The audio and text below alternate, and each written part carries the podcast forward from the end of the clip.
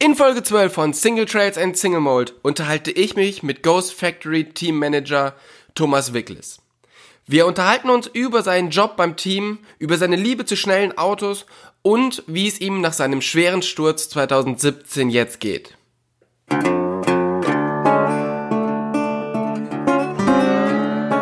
Single Trails und Single Mode, euer Podcast für Lach- und Sachgeschichten rund um die Bikeszene mit Tobi und Jasper. Du bist Manager vom Ghost Factory Racing Team und das besteht nur aus Frauen, also aus fünf Frauen, um genau zu sein. Ist es eher zufällig oder habt ihr das bewusst so gewählt? Ähm, Vielleicht ein bisschen was von beidem. Also wenn ich jetzt zurückschaue, das war vor sieben oder acht Jahren, ähm, da hat sich das, es hat sich mehr oder weniger so ergeben. Also es bestand schon vorher ein Team bei Ghost und wir haben die Athleten einfach äh, vier von fünf übernommen. Und ähm, dann haben wir uns eigentlich eher danach über das Konzept Gedanken gemacht, um ehrlich zu sein. Und äh, es hat sich dann aber relativ schnell herausgestellt, dass das was, äh, was Besonderes und was Einzigartiges ist. Ähm, ja, die Damen verbindet man jetzt vielleicht nicht unbedingt sofort ja, mit Mountainbiken, Schlamm, Schweiß. Und ähm, dann haben wir es beibehalten. Und äh, heute sind wir dann tatsächlich jetzt am Ende das einzige, das einzige Frauenteam da draußen im, im Weltcup-Zirkus. Und äh, die Leute kennen das so und jetzt äh, gibt es auf keinen Fall einen Grund, das zu ändern. Jetzt ist es ja so, dass ähm, man bekommt es von außen mit bei vielen Frauen, es ist ja schon mal ein bisschen schwieriger, ähm, dass es vielleicht doch hin und wieder mal Stress gibt. Vor allen Dingen, wenn man so das halbe Jahr aufeinander hängt und auch ja im Grunde alle fürs gleiche Ziel kämpfen. Aber einer kann es ja nur werden, also nur einer kann der Schnellste im Team sein. Ähm, wie ist das für dich als Hahn im Korb dort? Ich habe keine Ahnung, von was du sprichst. ähm, also man muss ja dazu sagen, ich bin, nicht der, ich bin nicht der einzige Mann jetzt da in diesem Team, sondern es sind fünf Athletinnen und wir sind vier Betreuer und die sind alle, äh, das sind alle Jungs. Ähm, von daher bin ich jetzt nicht da alleine mit fünf Mädels unterwegs.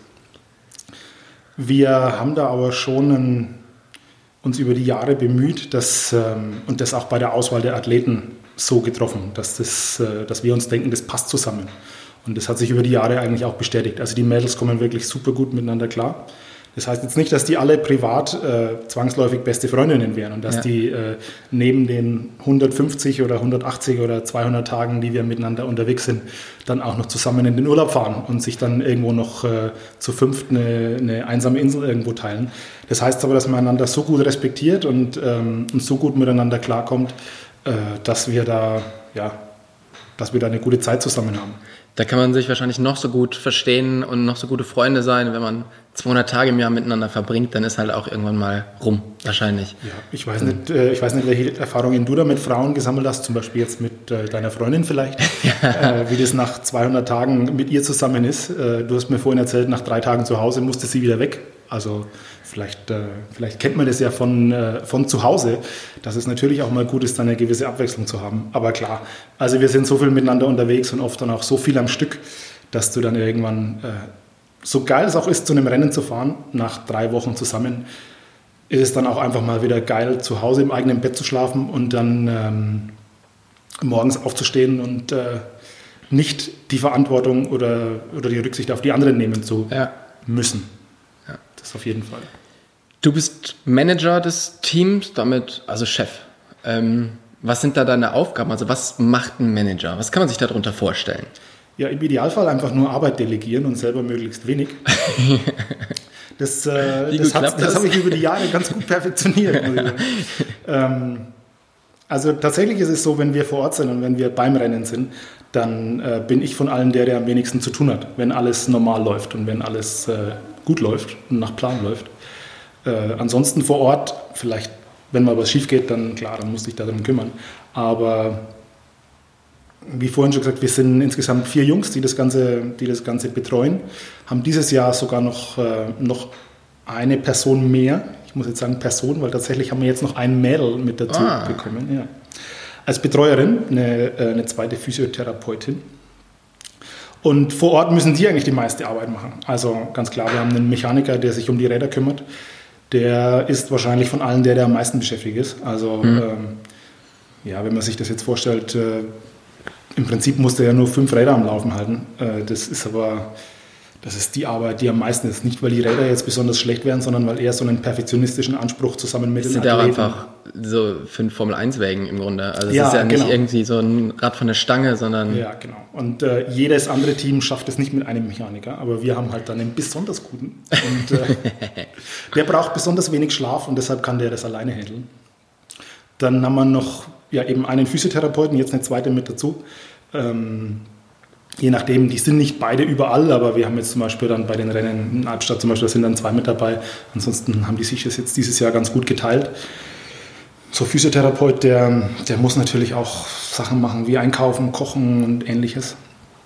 Oder auch mal Räder mitwaschen, wenn der Mechaniker am Limit ist. Und dann haben wir noch äh, den, einen, ein Universaltalent, der von mit den Mädels auf die Strecke gehen über Drohne fliegen und Videos schneiden und äh, keine Ahnung, also der, der schläft auch ganz wenig. Der, genau.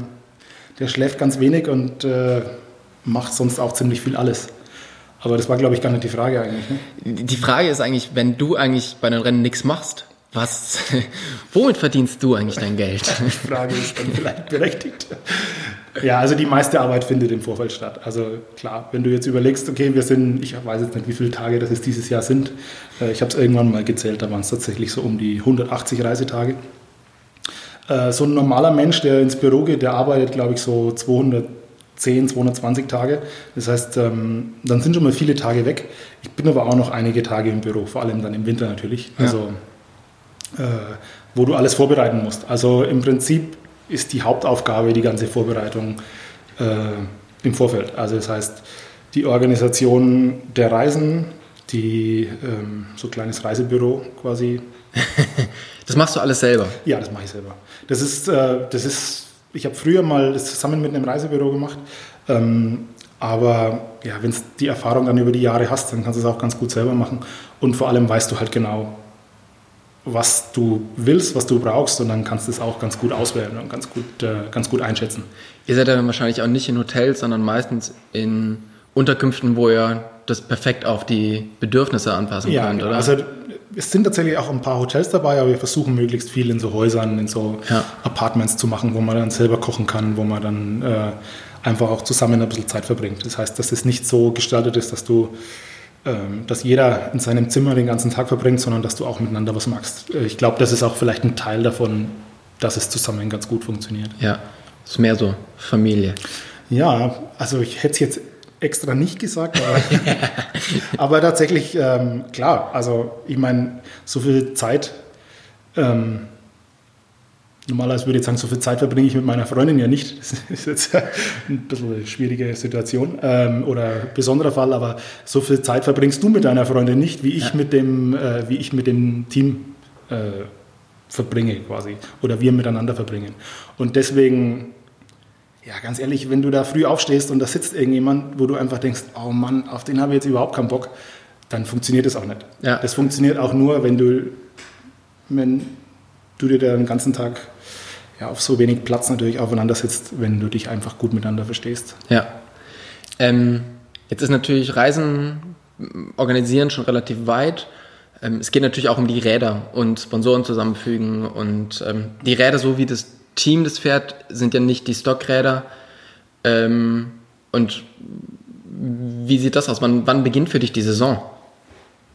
Ja, die Saison endet ja eigentlich nicht. Also die Saison läuft ja eigentlich das ganze Jahr. Also wir, klar, die Rennsaison beginnt. Ja, früher war das mal später, als es jetzt ist vielleicht. Also ähm, die beginnt, wenn es darauf ankommt, dem, äh, am 1. Januar mit dem ersten Cyclocross-Rennen. Also äh, die Damen sind ein bisschen unterschiedlich, also da hat auch jeder seine individuelle Vorbereitung. Aber ähm, manche fahren die Cross-Saison im Winter, Manche lassen Cross komplett aus, manche beginnen im Januar mit Etappenrennen, äh, andere fahren Straßenrennen. Äh, das heißt jetzt nicht, dass ich oder wir zwangsläufig bei jedem Rennen auch dabei sein müssen, aber Material hast du gerade schon angesprochen, natürlich müssen die Räder haben. Ähm, wir haben relativ viele Sponsoren, die da natürlich auch zufriedengestellt werden wollen, die äh, die Pressemeldungen wollen, die Feedback wollen. Irgendwann müssen die Sachen auch bestellt werden. All das gehört dann auch noch dazu, ja, klar. Ja.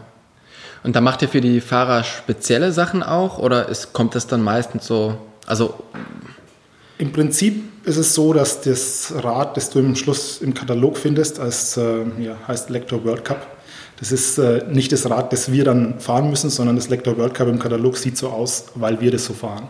okay. Das heißt, wir haben Partner, ja, manche vom ersten Tag an, also wenn es jetzt anschaut, zum Beispiel SRAM oder Tune, die äh, von Anfang an dabei sind, die sind die letzten acht Jahre mit dabei und so sieht dann natürlich auch die, die Replika oder das World Cup Bike aus. Ja. Okay. War das die Antwort auf deine Frage? Das war, war die Antwort auf meine Frage, ja. Perfekt. wahrscheinlich, wahrscheinlich würde ich vielleicht sogar wenn ich das jetzt so höre und mir eigentlich nur denke, ich äh, kümmere mich um Sponsoren, um ein paar Fahrräder und Reisen, irgendwie fühlt sich der Tag viel stressiger an, als das, was ich jetzt alles erzählt habe. Aber Also ich weiß, du machst halt noch, ähm, ihr guckt halt, dass die Teamtrikots passen. Ja, das sind halt alles die ganzen Sachen nebenbei. Und äh, natürlich, klar, was die Athleten anhaben, das, äh, das gehört auch mit dazu. Und ähm, am Ende, wenn du alle Sponsoren zusammenzählst, dann ist das auch relativ viel Arbeit und relativ viel zu tun. Ja. Ich habe dann bei Ghost noch ein paar andere, äh, paar andere Aufgaben nebenbei. Also zum Beispiel, äh, zum Beispiel haben wir dann auch ein paar, ja, so würde man jetzt mal Markenbotschafter nennen oder auch noch äh, Athleten im anderen Bereich, also wenn du jetzt an Thomas Slavik oder Prokop oder so denkst. Oder mich. Ich habe dich jetzt extra dich nicht aufgezählt, aber du gehörst auch noch dazu, ja. Die wollen am Ende auch Fahrräder und die haben im Prinzip ja zum Teil nochmal ähnliche Bedürfnisse. Also du jetzt ein bisschen weniger, du bist halt so, bist halt so ein Hippie und bist da allein Ich bin unterwegs. sehr genügsam. Aber, äh, und unsere tschechischen Kollegen, die sind auch ziemlich selbst organisiert, aber am Ende will der natürlich auch ein Fahrrad und der äh, hat auch die ein oder andere Stunde, die man da mal an Arbeit investieren darf. Du sagst ähm, 180 bis 200 ähm, Reisetage im Jahr. Wie viele Rennen sind das am Ende? Das ist eine gute Frage. Wenn du mir die vorher gestellt hättest, hätte ich mir mal Gedanken drüber machen können. Ich weiß es ehrlich gesagt nicht. Also äh, wir können es ja mal versuchen herzuleiten. Es sind sieben Weltcups, glaube ich, dieses Jahr. Das ist eine Welt- und eine Europameisterschaft. Ähm, dann fahren die Mädels alle, du bist im Zählen scheinbar nicht so gut. Ja, geht so. noch nicht bei zehn. Ähm, dann fahren die alle eine nationale Meisterschaft. Dann sind es fünf Damen, die fahren natürlich nicht im gleichen Land nationale Meisterschaft. Also es sind es nochmal fünf Rennen. Die betreut ihr dann auch, die Nationalmeisterschaften? Ja, also das sind jetzt alles die Rennen, die halt einfach wichtig sind. Ja. Also klar, bei so einer Meisterschaft, da gibt es ein Trikot zu gewinnen, das ist immer Klar. was, was man gern, gerne hätte. Und das sind auf jeden Fall die Rennen, wo wir, äh, wo wir fix sind. Jetzt hast du aber schon ausgerechnet, es sind fünf Meisterschaften an einem Tag. Wir sind eigentlich nur zu viert, beziehungsweise fünf. Das ist dann schon knapp. Das haben wir, wir kriegen es aber, also wir zaubern da. Irgendwie, Ja. irgendwie klappt es immer. Ähm, ja, und dann darüber hinaus gibt es noch Etappenrennen, sowas wie eine deutsche Bundesliga oder Schweizer, Schweizer Rennserie, italienische Rennserie, österreichische, ungarische und eine holländische gibt es auch noch. Ähm, also es gibt drumherum genügend Rennen. So UCI-Rennen gibt es relativ viele. Da gibt es bestimmt, was weiß ich, 300, 400 oder was im Jahr. Die fahren wir natürlich nicht alle, aber wahrscheinlich sind es schon 20 bis 25 Rennwochenenden im Jahr, denke ich mal. Das Würde ich jetzt mal schon- vermuten.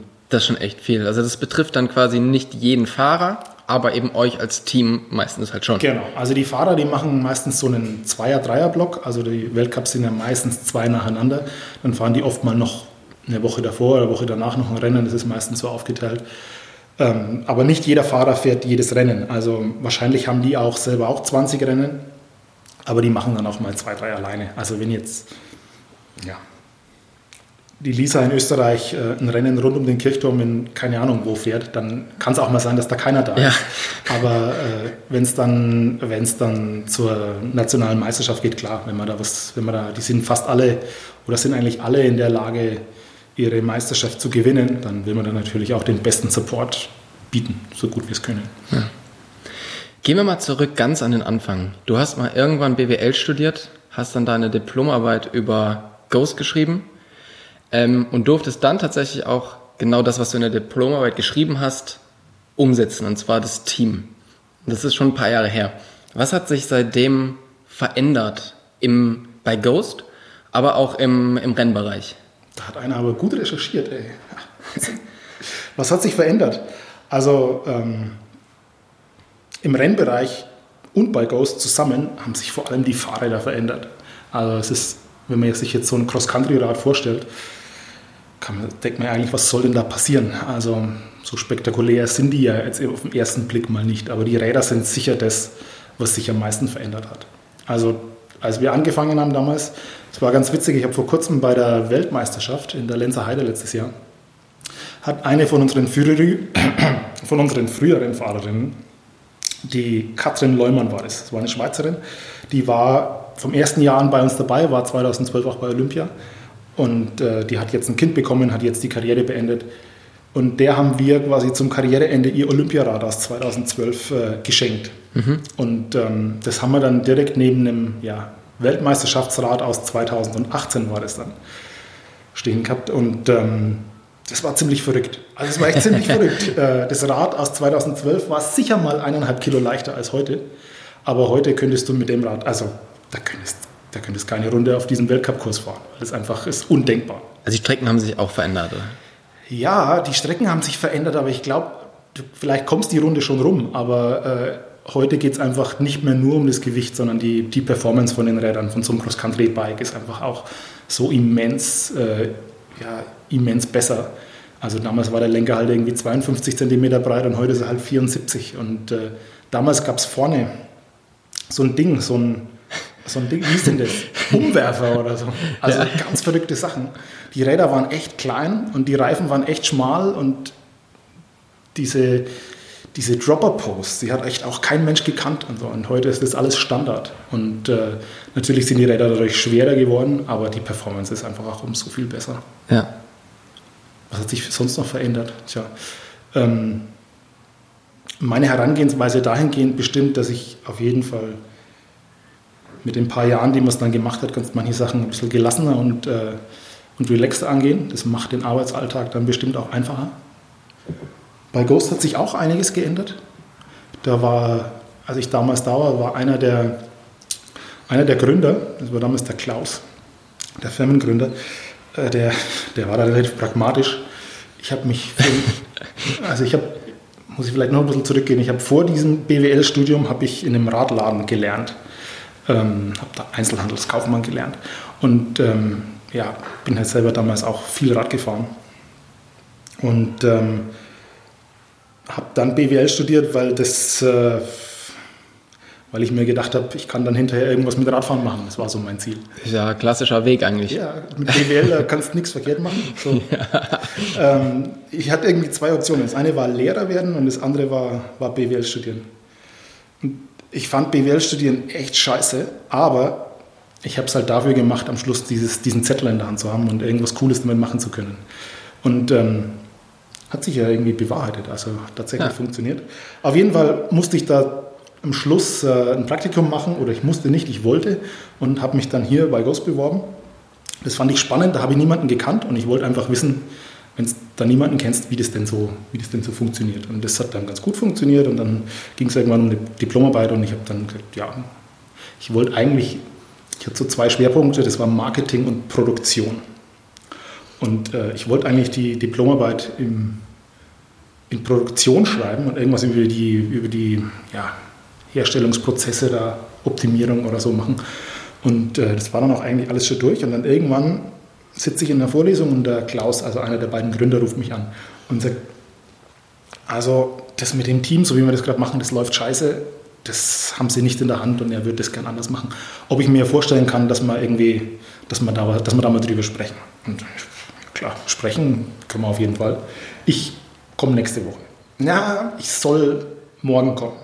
Ja, okay, dann komme ich, komm ich morgen. Gut, dann bin ich dahergefahren und dann habe ich mich mit Klaus getroffen und ähm, der hat dann gesagt, also wir machen das selber. Der war da ziemlich, der war da, der hat da klare Vorstellungen gehabt. Also wir, momentan läuft es extern. Das ist scheiße, weil da kann man nichts, äh, da kann man nichts steuern, da kann da kann das nicht so gut beeinflussen. Ähm, Gab es ein paar persönliche Probleme und wir machen das jetzt selber.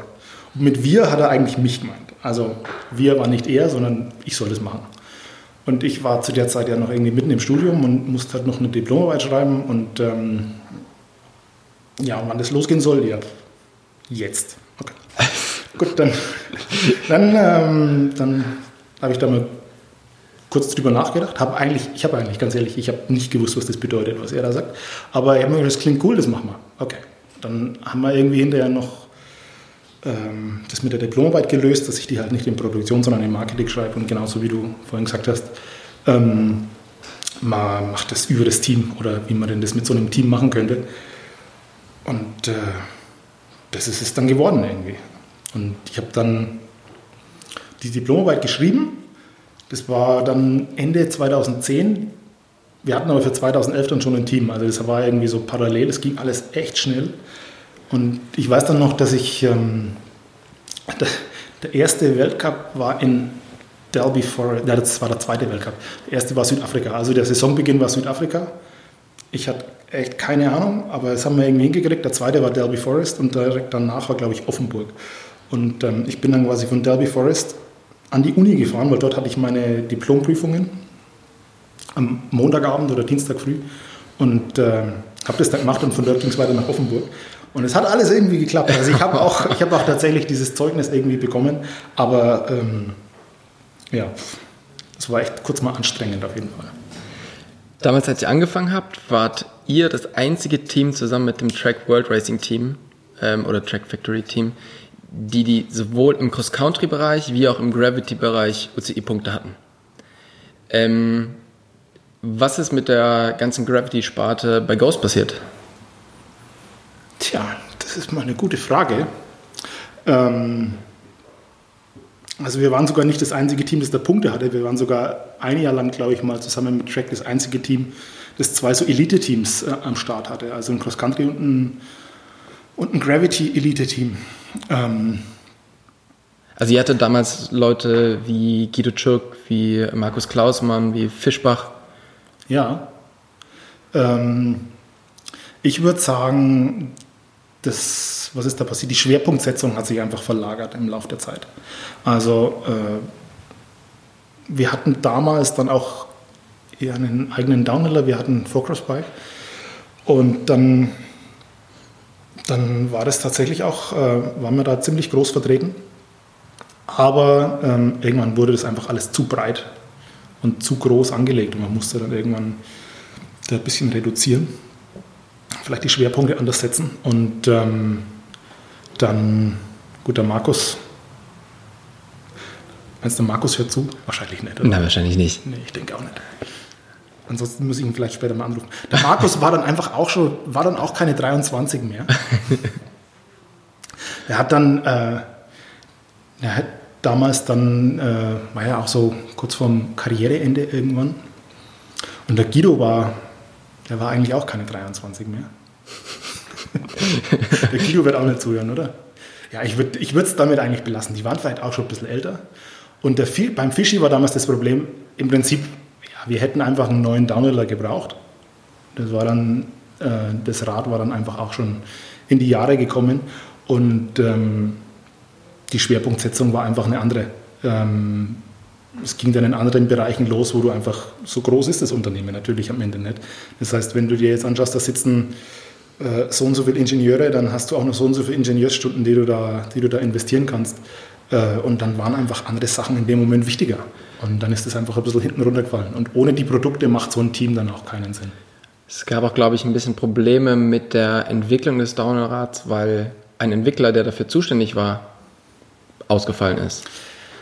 Ja, ich müsste jetzt echt, äh, ich müsste dich jetzt anlügen, wie das jetzt damals genau war, aber da, ähm, da ist dann, was war wahrscheinlich der Adam und der Adam hat sich, hat sich mal wieder irgendwo komplett, komplett ausgeschossen.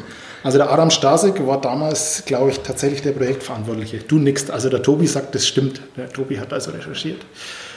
Und der Adam war ja auch, äh, eigentlich war der, war der Adam, der war früher mal Motocrosser.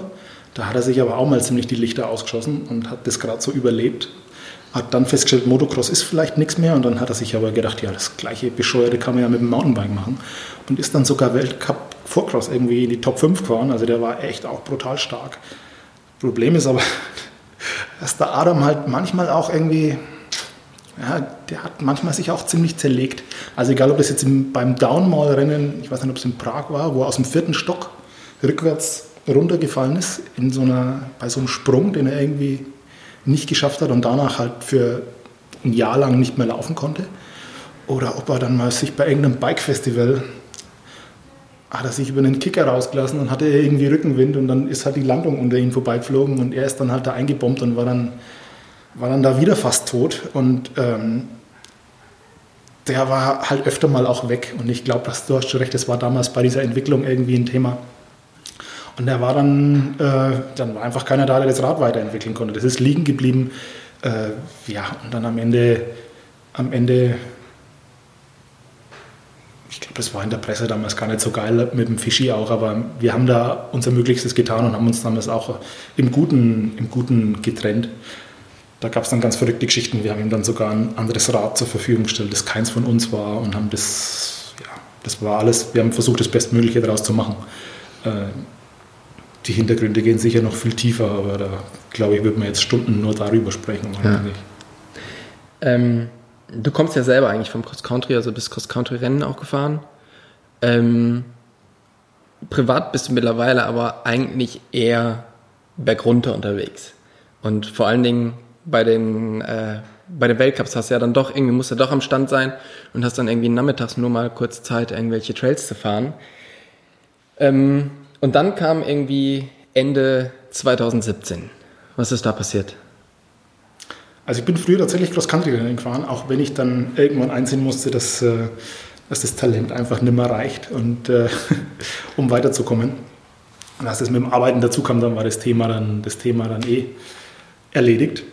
Ähm und äh, dann fand ich es eigentlich ganz geil, tatsächlich bergab zu fahren. Das hat mir Spaß gemacht.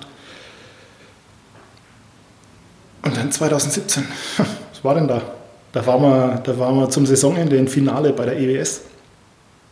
Zu der Zeit hatten wir auch ein Enduro-Team, das ich noch mit, ähm, mitgemacht habe.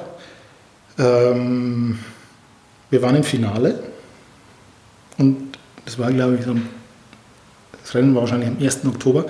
Dann sind wir am Tag darauf heimgefahren und das, der 3. Oktober muss es dann gewesen sein, das war ein Feiertag, wie das halt in Deutschland so ist. Und ähm, dann war ich mit meiner Freundin hier rund um Walsassen auf den Home Trails unterwegs. Und die ist auch die IWS mitgefahren und hat irgendwie, scheinbar hat sie da, ich weiß nicht warum, sie war an dem Tag dann echt schnell, an diesem 3. Oktober. Und ich habe mir gedacht, geil, heute habe ich das auch gesagt, wir sind irgendwo stehen geblieben nach so einem Down. Ich sage, krass, heute, heute bist du irgendwie schneller wie sonst. Es macht echt richtig Spaß. Ja, findet sie auch und dann weiter. Und dann waren wir in den nächsten Trail rein und da war, war dann so ein, kleiner, so ein kleines Gap ist das. Ich meine, das kannst du auch mit dem Cross-Country-Rad springen. Und das, haben wir, das liegt halt so am Weg in so einer Kurve, das magst du eigentlich immer. Und so ganz genau, was passiert ist, weiß ich nicht, aber ich habe irgendwie vielleicht den Absprung ein bisschen verpasst oder zu kurz gesprungen, das Timing verpasst, weggerutscht, keine Ahnung, es war nass. Auf jeden Fall bin ich dann da in dem Gegenhang ähm, eingeschlagen und äh, Kopf voraus gelandet. Ist relativ, ist relativ schnell passiert, war halt ein blöder Sturz einfach. Normalerweise würde es die Hände vornehmen und dann wäre alles gut. Ich war aber so überhaupt nicht drauf gefasst, dann bin ich da halt ein bisschen, ein bisschen eingeschädelt an dem Tag. Und wusste dann aber gleich, okay, das, das war jetzt echt scheiße. Also der, der Sturz war dann trotzdem ziemlich blöd und ich wusste gleich, ah, ich glaube, ich glaube, da, ist, äh, da ist ein bisschen mehr kaputt. Also da ist irgendwas im Rücken scheiße. Ich habe irgendwie Gänsehaut, wenn ich drüber nachdenke. Aber, äh, aber äh, ich hab, konnte dann die Beine bewegen. Das war das Erste, was ich versucht habe. Also ich bin liegen geblieben und habe hab die Beine bewegen können. Das war gut, also war alles, alles im grünen Bereich. Aber aufstehen wollte ich nicht. Und ähm, hat es ein bisschen gedauert, bis sie zurückkam, dass sie gemerkt hat, ich bin hinter ihr gefahren, dass ich nicht mehr da war. Und ähm, ich habe dann zu ihr gesagt, das war kacke, ich glaube, wir brauchen, wir brauchen einen Krankenwagen. Und dann also Freundin ist Holländerin und, äh, und kennt sich jetzt hier in Walsassen und drumherum auch nicht ganz so gut aus. Damals war ihr Deutsch auch jetzt, naja, es war so okay. Auf jeden Fall haben wir dann da Rettungs-, die Rettungsleitstelle angerufen und, äh, und sie hat dann da dem erklärt, was passiert ist. Und dann hat er gefragt, wo? Und er hat sie gesagt, keine Ahnung. Also Lautsprecher und dann haben wir das dem zusammen erklärt.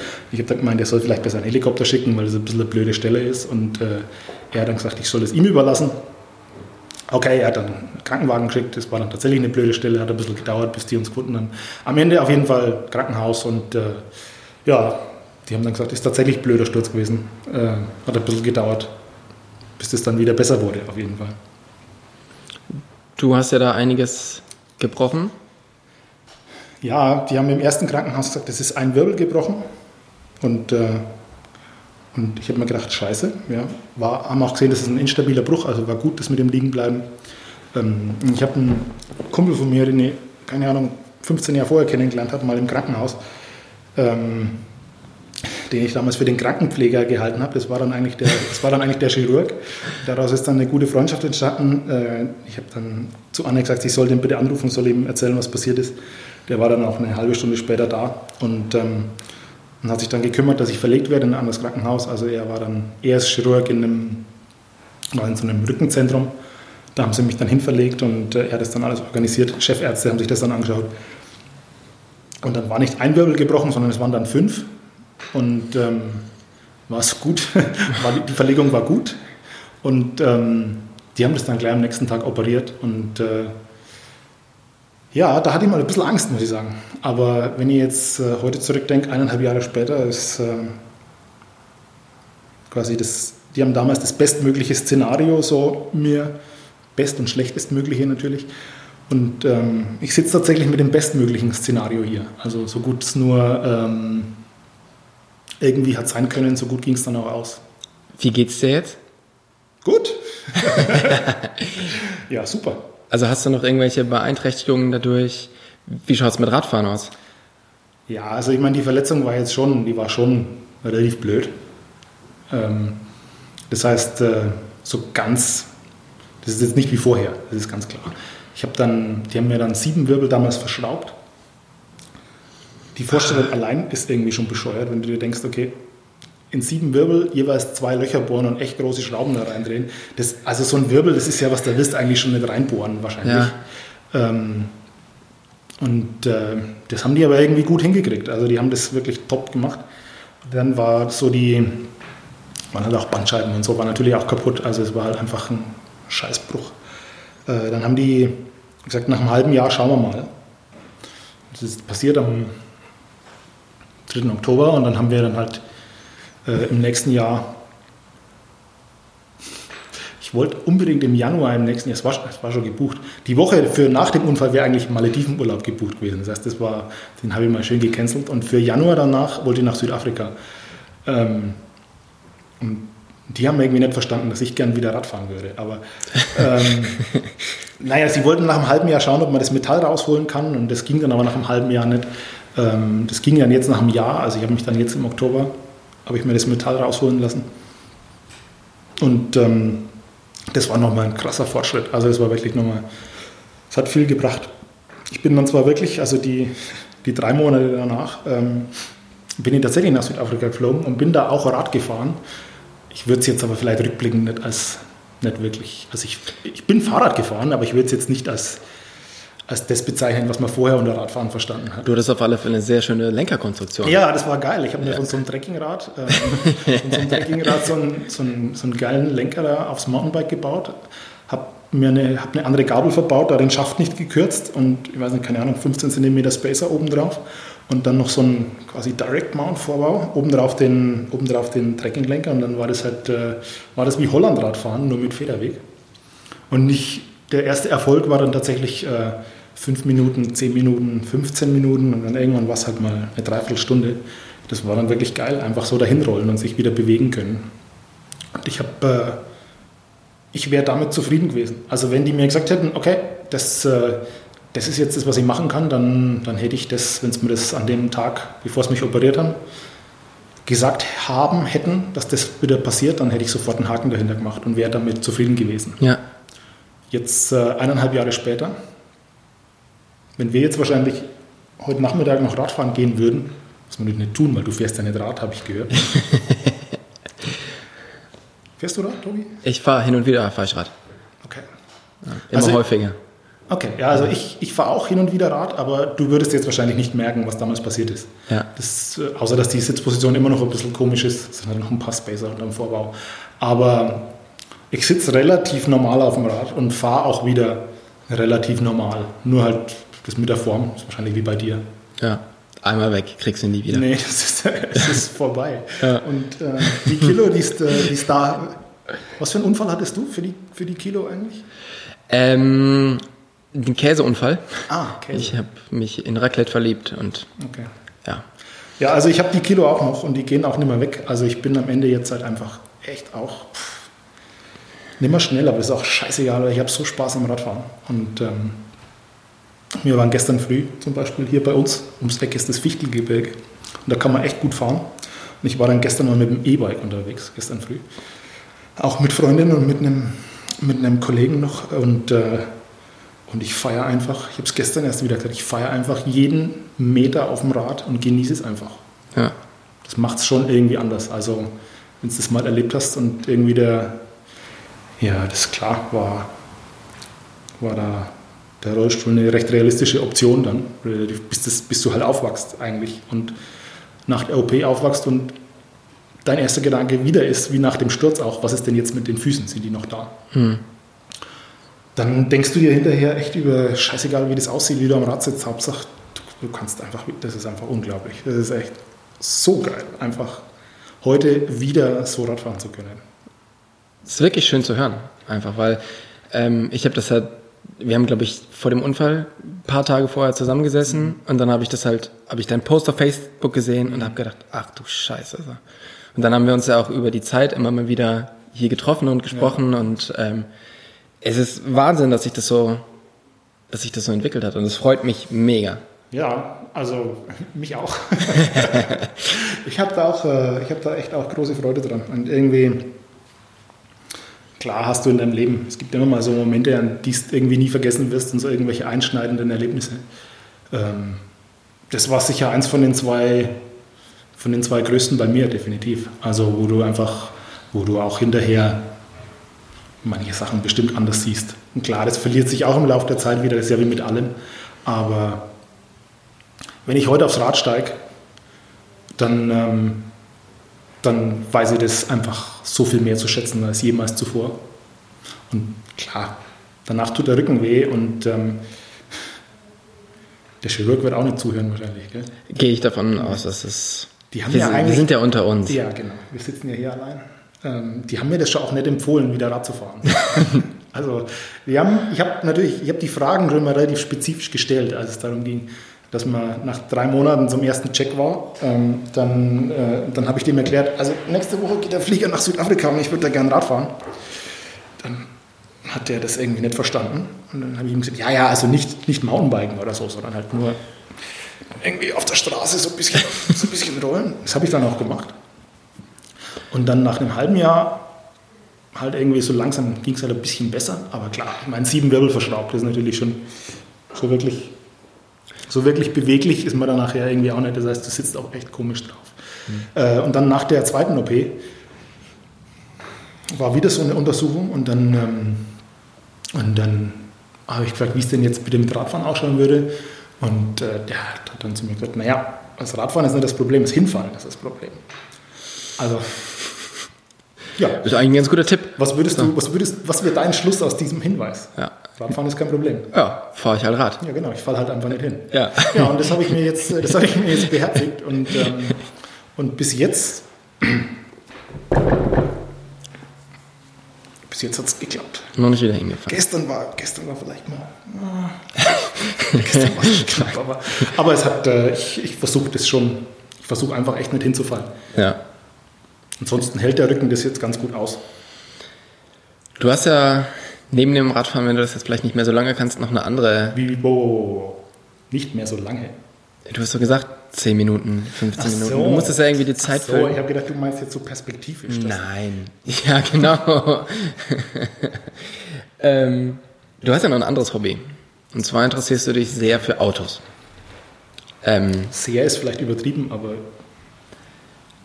ja. ich weiß, was du für ein Auto hast. Das ist schon sich sehr fürs Auto interessieren, oder? es ist ein Vito. Der ist echt praktisch. Ich Du meine das andere. Ach so. Äh, was hast du? Was hast du für eins? Äh, ich habe noch, also ich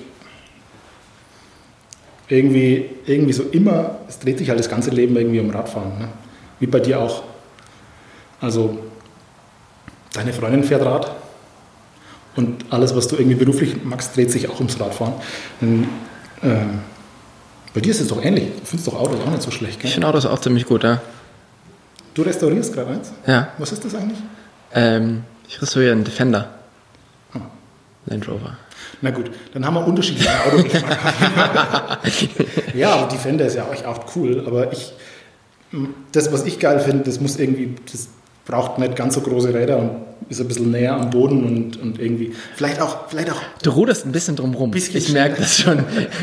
ja, weil das ist halt bescheuert, keine Ahnung. Also wenn ich dir jetzt sage, ich habe einen Radical, dann weiß kein Mensch, was ein Radical ist. Also ist es halt, ich mag halt kleine Sportwagen einfach. Klein, leicht. Aber auch Englisch, so wie du auch. Ist jetzt nicht so das Auto, mit dem man unbedingt zum Bäcker fährt, Brötchen holen. Nee, dafür gibt es ja den Vito oder halt. E-Bike oder sonst irgendwas. Ja. Ja. Also es ist schon auch eher Rennen, Sportwagen.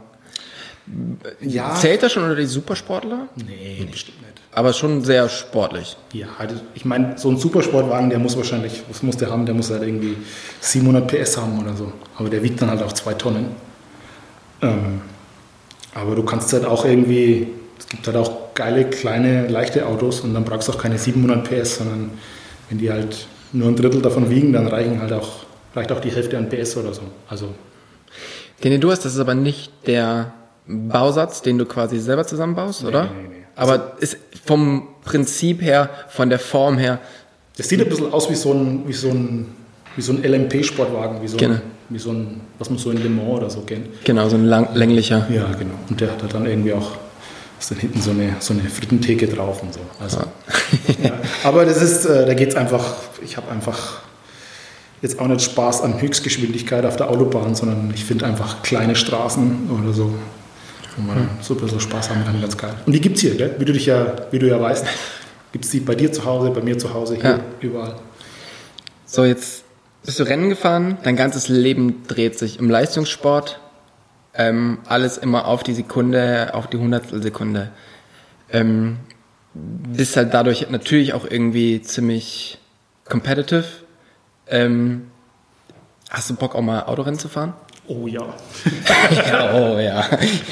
Ja, also ja, aber ich habe nicht die Kohle, um das zu machen. Aber ich würde würde ich sofort machen. Das finde ich total geil. Also wir haben ja irgendwie auch hier so ein paar, ein paar Partner. Also zum Beispiel arbeiten wir mit Abt zusammen. Die haben ja auch ein, äh, ein DTM-Team und so Formel E und so machen die. Das heißt, die fahren zum Beispiel, wenn sie, wenn sie bei Rennen sind, so durch die Boxengasse oder im Fahrerlager, haben die immer E-Bikes von uns. Also da haben wir eine ganz gute, ganz coole Partnerschaft. Und ähm, Ja, Das sind die, die für Jon Olsen auch dieses, äh, den Phoenix gebaut haben. ja, die bauen total perverse Sachen. Brutales Zeug. Ja. Ähm, am, Ende, äh, am Ende, wenn man dann mal in so einem DTM-Auto oder so, das ist schon ziemlich geil. Also, wenn du jetzt sagst, hey, komm, also morgen geht's los. Ja klar, heute Nacht verbringe ich noch, äh, verbringe ich noch vor der Playstation und, äh, und hol mal noch die letzten Zehntel und dann geht's los. Das würde ich schon machen, ja. Ich glaube, ich habe die Skills nicht, aber ich würde es trotzdem versuchen. Wenn du es bezahlst, Tobi, Auf alle Fälle mit meinem unglaublich hohen Einkommen. Man weiß ja, als Mountainbike, Kollege, als Kollege Mountainbiker, da, da macht man sich die Taschen voll, ey. Aber die Fender, hast du nicht irgendwie. Das ist ja nicht das grüne Auto, das ich im Kopf habe, oder? Hast du nicht irgendwie auch noch was anderes? Oder, oder blau oder was? Ja, ich habe noch einen Camper. Nee, den meine ich nicht. Du, du, ich Ja. spüre ich spür genau das Gleiche drumherum. ja, das ist halt irgendwie, wenn es. Ich, äh, ich meine, das wissen ja alle, oder irgendwie meine Kumpels und so, die wissen ja alle, dass es das Ding gibt. Aber damit kannst du nicht, also hier zu Ghost, ich war heute früh damit zufällig noch, muss kurz in die Werkstatt, muss kurz die Spur einstellen lassen. Und dann hatte ich um 10 den Termin und ich habe alles gegeben, um auf gar keinen Fall mit dem Fahrzeug hierher zu fahren. Ich habe dann einmal in die Garage gestellt und bin mit dem E-Bike auf die Arbeit gekommen, weil das kannst du natürlich nicht machen. Vor allen Dingen ist es ja so, wenn du eh 180 bis 200 Tage im Jahr Urlaub machst Genau. und dann noch so ein Auto fährst. Genau, das heißt, die Rechtfertigung, für was du bezahlt wirst, um dir dieses Auto zu kaufen, die gibt es ja schon quasi nicht. Genau. Ja, also der Titel Dauerurlauber, den hat mir damals auch der Klaus. Der hat mir quasi erst hat er mir den Job verschafft oder besorgt oder kreiert und danach hat er mir diesen Titel gegeben und der hängt bis heute nach. Also, ja. Ja, da kann ich ja auch ein Lied von singen. Ähm, was ist denn dein Traumauto?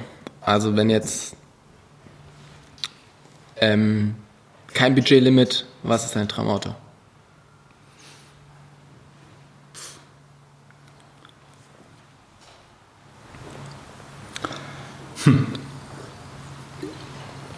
Ganz ehrlich, das ist jetzt schon ziemlich traumhaft, das Ding. Das macht ziemlich Spaß. Klar, vielleicht muss man irgendwie, vielleicht muss man irgendwie mal, also ich stehe nicht so auf Porsche und so, aber vielleicht muss man irgendwie mal, vielleicht muss man einmal einen Ferrari gehabt haben oder so. Einfach nicht, weil es das beste Auto da draußen ist, sondern einfach, weil es halt ein Ferrari ist. Aber, Ja. Aber Nee, ich Rot bin ist auch eigentlich- einfach eine schöne Farbe. nee, ich bin eigentlich mit dem Ding total zufrieden und habe da meinen Spaß. So, Das Alltagstraumauto ist tatsächlich hier so, ähm, hier so Mercedes oder VW-Bus, einfach um, äh, um so das alltägliche Leben damit äh, zu bewältigen. Aber so ein Sportwagen, ich habe jetzt nicht so den Traum. Ich hatte, immer, ich hatte früher immer mal einen Traum, aber die habe ich jetzt quasi. Lebe den Traum quasi. Du lebst den Ja, Traum. Wahnsinn. Wahnsinn, ja. Wahnsinn. Ähm, ich habe nur eine Frage, die mich sehr interessiert. Warum pinke Schuhe? Jetzt gerade nicht, aber ansonsten findet ja sehr viel, äh, Alter. ist sehr viel Pink äh, im Schuhwerk vorhanden. Bei mir nicht. Ich finde Farben gut. Ich finde Farben einfach gut. Und irgendwie, wir sitzen ja jetzt gerade hier da mit unserem Whisky im Großraumbüro. Und ähm, was ist das eigentlich für ein Whisky heute? Ähm, es ist ein ganz besonderer. Ähm, jetzt stell mal vor, wir sitzen ja in diesem äh, Glaskäfig. Wir beiden Urlauber. Ja. Und wir würden jetzt hier um 12 Uhr noch einen Whisky Was trinken. heißt da, wir würden? Was ist denn das, was du da hast? Das ist ähm, leider nur ein prickelndes Wasser. Den Whisky holen Also, wir, holen wir nach. Also die ganzen Kollegen, die da vorbeilaufen, wenn du jetzt mal guckst, die haben ja alle auch irgendwie Turnschuhe an. Die sind alle schwarz oder grau oder dunkelblau. Das ist doch einfach langweilig. Also das ist doch einfach... Und irgendwie, irgendwie, wir hatten mal, wir hatten eine paar Jahre eine Partnerschaft mit Adidas. Und ähm, ich war dann bei denen im Geschäft in Herzogenaurach in diesem Riesenstore und dann standen da Superstars und die waren einfach knallpink mit golden leuchtenden Strichen. Krass, Alter. Das ist ja echt das ist pervers. Für Trottel zieht denn das an. Und ich habe immer die gekauft. Und, und ähm, ja, und, äh, und die, die sind der Knaller einfach. Und ähm, jetzt gibt es die nicht mehr, aber man kann, da, man kann sich so Schuhe quasi selbst entwerfen und gestalten. Und da gibt es die pinke Option immer noch. Und Ah. äh, ja, dann waren die irgendwann kaputt und dann habe ich mir wieder mal neue gekauft. Und ich finde tatsächlich, ich, ich finde es lustig, wie die Leute darauf reagieren. Einfach. Also die, so wie du jetzt auch quasi. So. Alter, warum hast du pinke Schuhe? an?" ja, warum nicht? Also ich finde Farbe, ich finde Farbe einfach gut. Wunderbar. Ich habe nur drei Fragen zum Schluss. Okay. Ich habe nur vier Fragen zum Schluss sogar. Ähm, und zwar eine Geschichte, die nur mir passieren kann. Also dir. Puh. Ich glaube, so spontan bin ich jetzt. Eine Geschichte, die nur mir passieren kann. Ich weiß, ihr wolltet eurer italienischen Teamfahrerin mal eine, Oh, eine große ähm, Fußmatte machen, wo ihr Rad drauf stand und habt anstatt der italienischen eine ungarische Flagge drauf gemacht. aber das ist, ja, das, ist ja jetzt kein, das ist ja jetzt kein lebensverändernder oder das kann nur mir passieren. Woher weißt du denn das? Ich weiß, ich habe mich Ehemalige italienische Teamfahrerin. Tobi. Tobi, hast, möchtest du da irgendwas dazu sagen? Okay. Ungarische Flagge. Ja, das Gute ist, wir haben jetzt eine ungarische Teamfahrerin. Dann passt die Matte ja wieder. Dann passt die Mathe, da war dann der Name vielleicht falsch. Ja. Ähm, hm. Also, was ich mal auf jeden Fall immer vorgenommen habe, dass mir nicht passiert ist, dass ich, äh, wenn es schon fünf Frauen im Team hast, dass da auf gar keinen Fall, auf gar, also auf gar keinen Fall, wenn es, war, es war auch eine Regel hier bei Ghost, die wurde irgendwann gebrochen. Es war der andere von den beiden, von den beiden äh, Ghost Crews, war der Uwe, der hat quasi der hat immer erklärt, never fuck the company. Oder never put the pen in company's ink. Und ähm, ja, der, äh, der ist jetzt mittlerweile nicht mehr da, aber der hat dann irgendwann auch hier bei Ghost, ähm, hatte der dann mal eine Freundin. Er hat quasi seine eigene Regel gebrochen. Und ich habe gedacht, ich, äh, wir machen das im Team genauso. Wir haben diese Regel also auch, ähm, wir machen das auf gar keinen Fall. Das, da, das, führt, nur zu, das führt nur zu Ärger. Ja. hat äh, hat äh, viele Jahre funktioniert, aber ähm, dann irgendwie gab es dann irgendwann auch mal eine neue, neue Fahrerin und ähm, ja, die, mit der wohne ich jetzt zusammen und ähm, seit irgendwie ein paar Jahren und äh, wahrscheinlich kann das eigentlich nur mir passieren. mein größter Erfolg ist,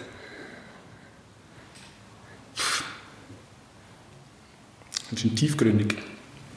Mein größter Erfolg.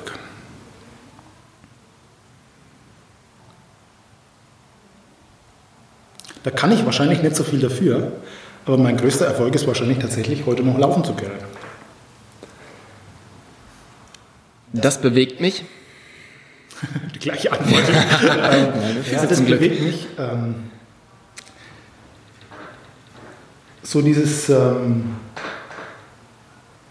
das ganze Leben dreht sich ja schon irgendwie um Sport und natürlich geht es am Ende darum, dass, ähm, dass wir als Team alles dafür tun wollen und versuchen, dass die Athleten am Ende äh, so schnell wie möglich Radfahren.